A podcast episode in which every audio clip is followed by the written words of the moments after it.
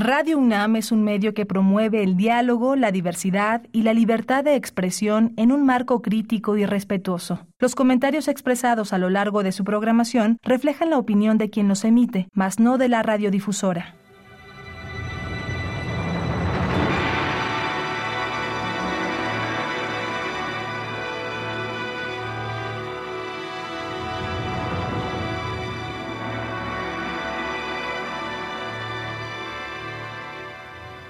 Radio Universidad Nacional Autónoma de México presenta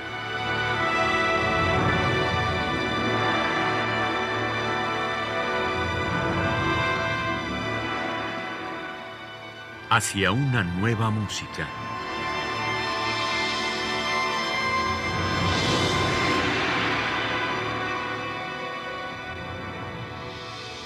Programa a cargo de Ana Lara. Muy buenas tardes, bienvenidos a Hacia una nueva música. Soy Ana Lara y el día de hoy estoy con Salvador Torre y vamos a hablar en este segundo de sus cuatro programas sobre el trabajo que ha realizado de 2018 a la fecha. Bienvenido, Salvador. Qué bueno que estamos aquí juntos por Zoom. Bonjour, bonjour a toutes et a tous. Ya que estás en París y yo acá en México, y ustedes, pues también, bueno, preponderantemente en México eh, o en el mundo, porque se puede escuchar desde cualquier parte del mundo. Muchísimas gracias, Ana, eh, la invitación. Eh, así que, pues, bon, bon après-midi, bonsoir a todos. Este, aquí estamos a distancia, súper bien. Eh, pues eh, mm, quería presentarles eh, esta, en este programa tres piezas, ¿no?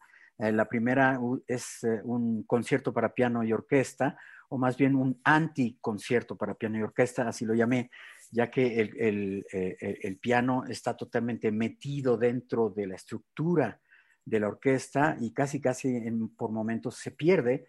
entonces dices, bueno, ¿qué pasa? Eh, que, este, eh, se supone que el, piano se tiene que lucir, ¿no? Eh, pues, pues no de la misma manera, ¿no? este, este concierto, si hiciéramos una interpretación según la escucha del mundo como lo ve la teoría de cuerdas, estaríamos ante un mundo vibratorio más que corpuscular. Aquí los instrumentos de cuerda establecen la distancia, espacio-tiempo, fijando primeramente ciertos puntos, ¿no? Es decir, pues son cuatro o cinco acordes a través de todo el concierto, para luego moverse microtonalmente, ¿no? De estos puntos empiezan a moverse con una especie de, eh, ya sea glisandos o trinos o trémolos, abriendo distancias de diferentes velocidades en ámbitos multidimensionales, llenando de diversas maneras los espacios intersticiales entre sus los puntos que hacen las cuerdas, ¿no? Que es más bien vibracional que corpuscular, ¿no? De alguna manera, ¿no? Entonces, em, en cuanto al piano, este se mueve libremente en la intrincada tela de araña que están haciendo las cuerdas o red de cuerdas. El piano aporta color al espacio-tiempo, tanto de una manera plástica como musical aportando un timbre apropiado a cada uno de los espacios-tiempo según su diferente ubicación, duración, peso, color, transparencia, luz, oscuridad.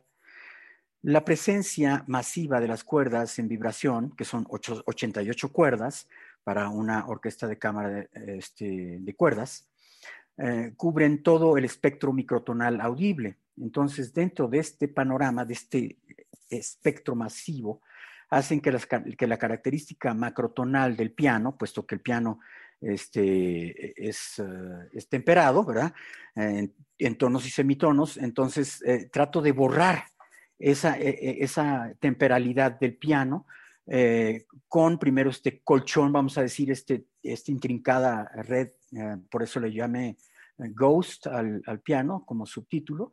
digamos, el piano es, se borra Mm, la, temperalidad del piano dentro del universo microtonal de las cuerdas, pudiendo realizar arpegios lisos y uniformes de velocidades variables y fundirse en el multiuniverso microtonal vibratorio de las cuerdas.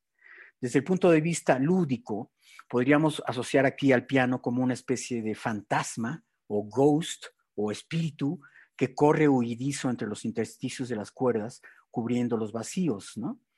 Entonces, en cuanto al aspecto de anticoncierto, de alguna manera llego ahora al anticoncierto, este se refiere a una especie de negativo del concepto de concierto de la época clásica o romántica o barroca, en el que tanto el solista como el compositor tenían que lucir todo el virtuosismo de sus saberes musicales, ¿no?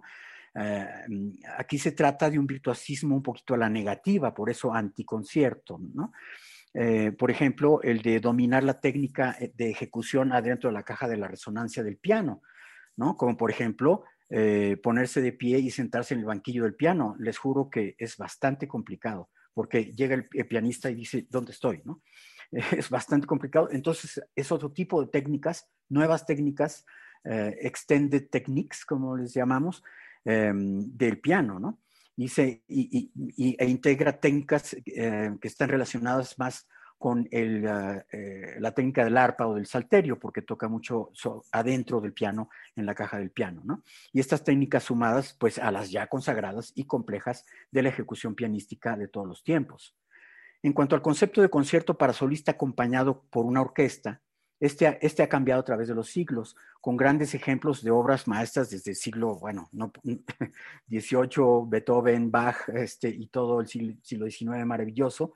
Y podemos eh, aterrizar en John Cage, digamos, el concierto para piano de John Cage, eh, en que la forma de concierto sigue viva, sigue evolucionando a través de los tiempos, ¿no?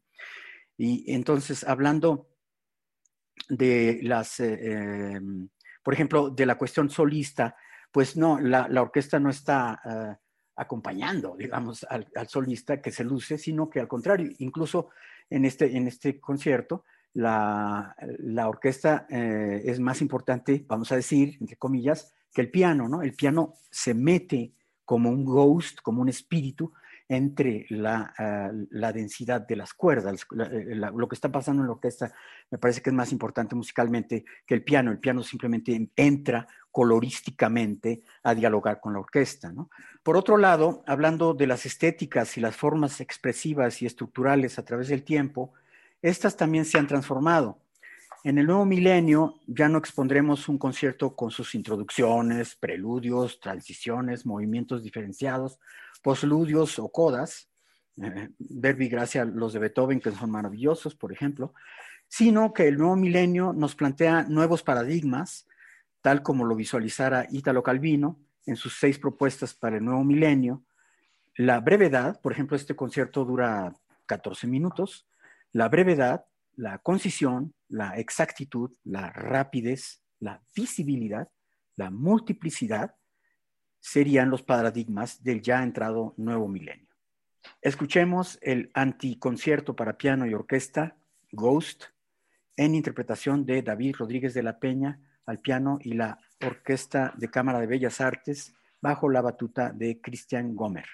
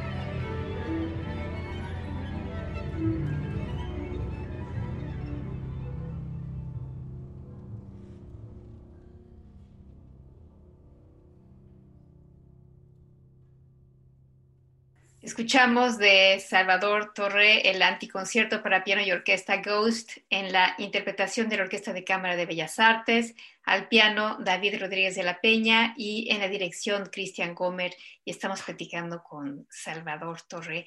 La siguiente obra me, me llamó mucho la atención porque tiene un título de una obra de Brian Fernew, también Carcere di Invenzione, que evidentemente están basados en el mismo trabajo de, de, este maravilloso arquitecto veneciano. Cuéntanos de esta obra, Salvador. Sí, eh, bueno, eh, como ya eh, tú me hiciste unos programas en, noviembre de, de, 2017, en París, por cierto, este, muy amablemente, muchas gracias. me hiciste estos programas y yo pasé en esa ocasión una pieza que se llama Purple Isle o Purple Island, digamos, ¿no? Eh, que les pasé esa vez en 2017, está ahí en, los archivos de Radio UNAM. Entonces, este mismo año eh, fui invitado al CEMAS para hacer un concierto monográfico eh, de mi obra al año siguiente, en 2019. Entonces, para presentar obras ya realizadas y difundidas, pues quería yo más bien hacer cosas nuevas, ¿no? Eh, entonces elaboré una trilogía porque el concierto duraba 45 minutos o 50 minutos. Entonces eh, puse, a partir de Purple Isle, um, compuse otras dos obras nuevas y de ahí surgió la trilogía que llamaré, o que llamé, uh, que consta de justamente Purple Isle, luego Carceri d'Invenzione, uh, homenaje a Piranesi, y a éxtasis o éxtasis acceleration o en español éxtasis aceleración, aceleración, ¿no? Eh, y eh, además eh, le puse, em, entré en una nueva dimensión de mi trabajo de entrar, digamos, en el manejo de la imagen, ¿no? Entonces, pues fue un reto para mí, sobre todo en el aspecto del de, trabajo de las imágenes, eh, ¿Tú trabajaste las imágenes o, o, trabajaste con un sí. video hasta? No, fíjate que pues yo dije, vámonos, vámonos, este, eh, entré en el asunto. Eh, creo que ahora, en, en, el futuro próximo, voy a tomar unas clases de, de, de, de, imagen, vamos a decir, de fotografía o de video, de lo que sea, creo que no de cine. este, pero entonces, tanto Carche Dimensione como esta Éxtasis Acceleration fueron compuestas con una idea plástica para llevar imágenes, es decir, un trabajo transdisciplinario entre música e imagen, ¿no? Entonces, por lo que la música es más ligera para, lo, para combinarse con la imagen, ¿no? Ahí, eh, aquí, te, en estas dos piezas te salió los rockeros, Salvador. Sí, con, completamente. Y, este, y, y, la presentamos allí en el, en el auditorio del CEMAS, que es maravilloso, es como una especie de galerón, galería, toda de piedra, este, y, y, y proyectamos eh, las piezas, eh, todo el concierto, en las paredes, ¿no? En las paredes de esa. Entonces es totalmente eh, piranésico, ¿no? Pues, eh, porque es, es, estas, estas, estas eh, construcciones de piedra masiva, maravillosas, arquitectónicas. entonces, las Carche de Invenzione, bueno, son uno, unos aguafuertes, digamos, de Giovanni Battista Piranesi, monumentales arquitecturas imaginarias del visionario, eh, es un visionario para mí, ¿no? En 1745, hace 350 eh, años, a sus 25 años eh, tenía Piranesi, con, eh, construye, porque es una construcción, aunque es un dibujo, pero es una construcción, era, era arquitecto, otra vez como Xenakis, como mi padre, eh, y, hace unas metafísicas fantasmagorías en, en, en, unas infinitas gradaciones. Lo que más me llama la atención es las gradaciones entre el blanco total y el negro, el negro este, profundo, tenebroso, negro de las cárceles, ¿no? Eh, imágenes en puntos de fuga que chocan en perspectivas plurivalentes, eh, laberínticas, escaleras en ilusión óptica que llegan a callejones sin salida, ¿no? También hay aquí una, toda una reflexión, bueno, para mí, eh, digamos, todas esta, estas Carcheri, eh, yo tengo el libro que lo compré en París en alguna, en, en una banqueta, en una librería por ahí en París, que me encontré las, las Carcheri impresas en una antigua edición. Entonces, para mí, también observar las Carcher invenciones de, de, de, de, Piranesi también es una reflexión sobre la invención creadora o, la, o, las cárceles creativas del artista, ¿no? Yo, de alguna manera, en, en, esos, en, esas épocas que estuve en París, París es muy lindo, pero también en París eh, sufres horriblemente también. Yo sufrí en 1980 cuando llegué y, tocando puertas para ver dónde vivir, ¿no? Y es terrible, eh, y eh, esta vez vivía en, atrás, en las, bueno, así lo dicen los franceses, perdónenme, en las nalgas de, de, de Montmartre, ¿no? En la parte de atrás del Sacré-Cœur, en el 18, 18e, muy bonito quartier, pero vivía, pues ya sabes, en un séptimo piso, en un cuartito encerrado, y bueno, los, los pensamientos piranésicos carcelarios me llegaron realmente, por eso la compuse, la compuse ahí realmente, es esta pieza, este, me, llegaron y entonces te preguntas sobre el quehacer artístico del artista, en este caso del, compositor. Entonces, el video es original de, uh, bueno, perdón, Um, no, estaba yo, es que eh, me, pasé a otra cosa. Este, me parece un, una reflexión muy interesante sobre los reveses y los impases que plantea la creación, ¿no? La filosofía de la creación artística a veces nos lleva a oscuridades tales como las de Piranesi, ¿no? Eh, luego me encontré un video de Grégoire Dupont, que pues lo contacté, Em, y, fue maravilloso también, pues un trabajo de alguna manera interdisciplinario con él.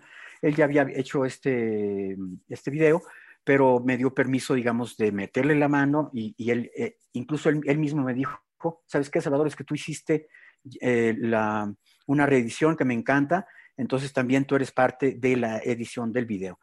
Eh, si quieren ver la trilogía en su conjunto, pueden escucharla y verla en, bueno, esto no es anuncio, ¿eh? pero para que la vean completa, en mi sitio de YouTube, eh, Salvador Torre Composer. Bueno, pues vamos a escuchar Carceri di Invenzione de Salvador Torre, una pieza electrónica y video. Escucharemos la electrónica y si quieren ver el video, ya les digo, Salvador. Sí, eh, nada más una, una, aclaración. esta, esta, esta, música tiene unos súper graves, unos, es demasiado grave. Eh, para ser difundida en un sistema de ocho canales. Entonces, eh, si quieren, por favor, bájenle un poquito a su, a su nivel de, de, lo que están escuchando, porque estos subgraves van a hacer que como que revienten sus bocinas. Entonces, bájenle un poquito este, a su volumen y listo. Buena escucha.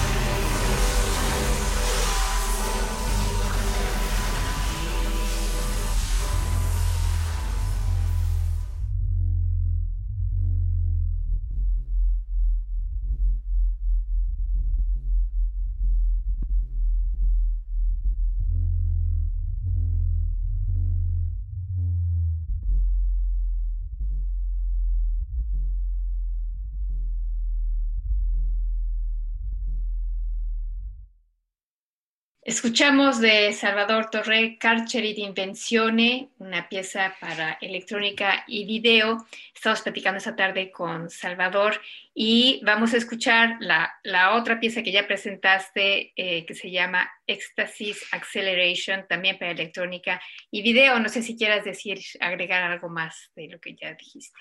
Brevemente, brevemente, eh, específicamente sobre esta pieza, eh, Acceleration Em, es un estudio en realidad sobre la aceleración, como dice su título. Esta pieza es una expresión luminosa y lúdica. Después de las Carcheri de Piranesi, quería, bueno, como hacer algo totalmente lúdico, luminoso, eh, de sonidos ordinarios, reciclados y hackeados del Internet. En realidad, todas estas tres, dos piezas, tres piezas de la trilogía es eh, también un trabajo de reciclaje de, pues, de lo que hay en Internet, de, hacking, eh, que ya es todo un término y es toda una actividad actual, ¿no?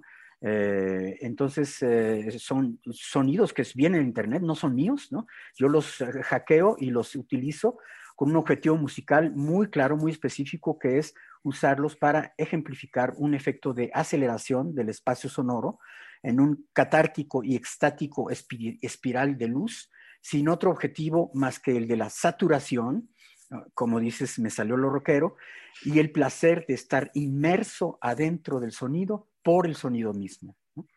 Eh, las animaciones, bueno, las imágenes eh, ya las verán. Eh, esta nada más termino, antes de que lo escuchemos. esta fue tocada, bueno, en ese más, pero también fue tocada en el espacio sonoro de la Casa del Lago. Fue maravilloso esa experiencia eh, en, un lugar eh, abierto junto al lago de Chapultepec. Eh, y bueno, se oye maravilloso la inmersión del público y de la noche y de todo, los elementos, los árboles, el jardín y el lago de Chapultepec son maravillosos. ¿Pero ahí lo presentaron con video? Sí, sí, sí, ya fue con el video. Así pusimos dos este, pantallas gigantes entre los árboles y, este, y, además se nos hizo de noche, fue a las 7 de la noche. Además fue el 14 de, de febrero de 2020, este Día del Amor y la Amistad, eh, muy emblemático porque pues no sabíamos que un mes después iba a ser declarada mundialmente la pandemia en la que todavía seguimos. Bueno, pues vamos a escuchar Éxtasis Acceleration de Salvador Torre, una pieza para electrónica y video. Escucharemos la parte electrónica y el video en... En YouTube, uh, Salvador Torre Composer.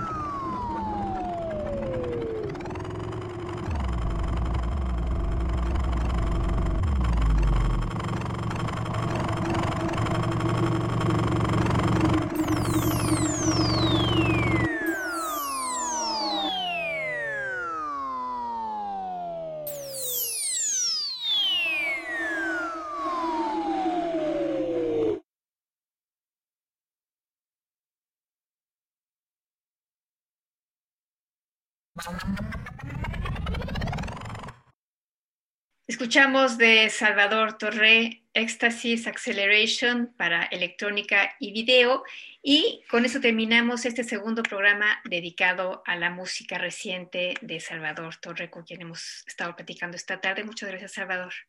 Gracias Ana, muchísimas gracias y gracias por su escucha a todos y todas que están ahora escuchando. Gracias.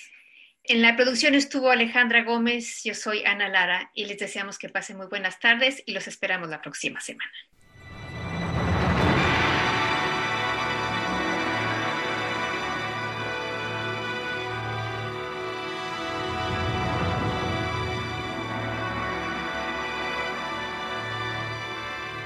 Radio Universidad Nacional Autónoma de México presentó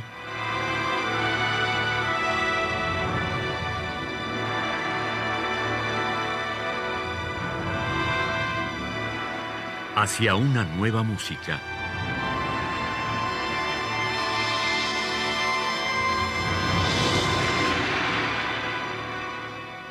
Programa a cargo de Ana Lara.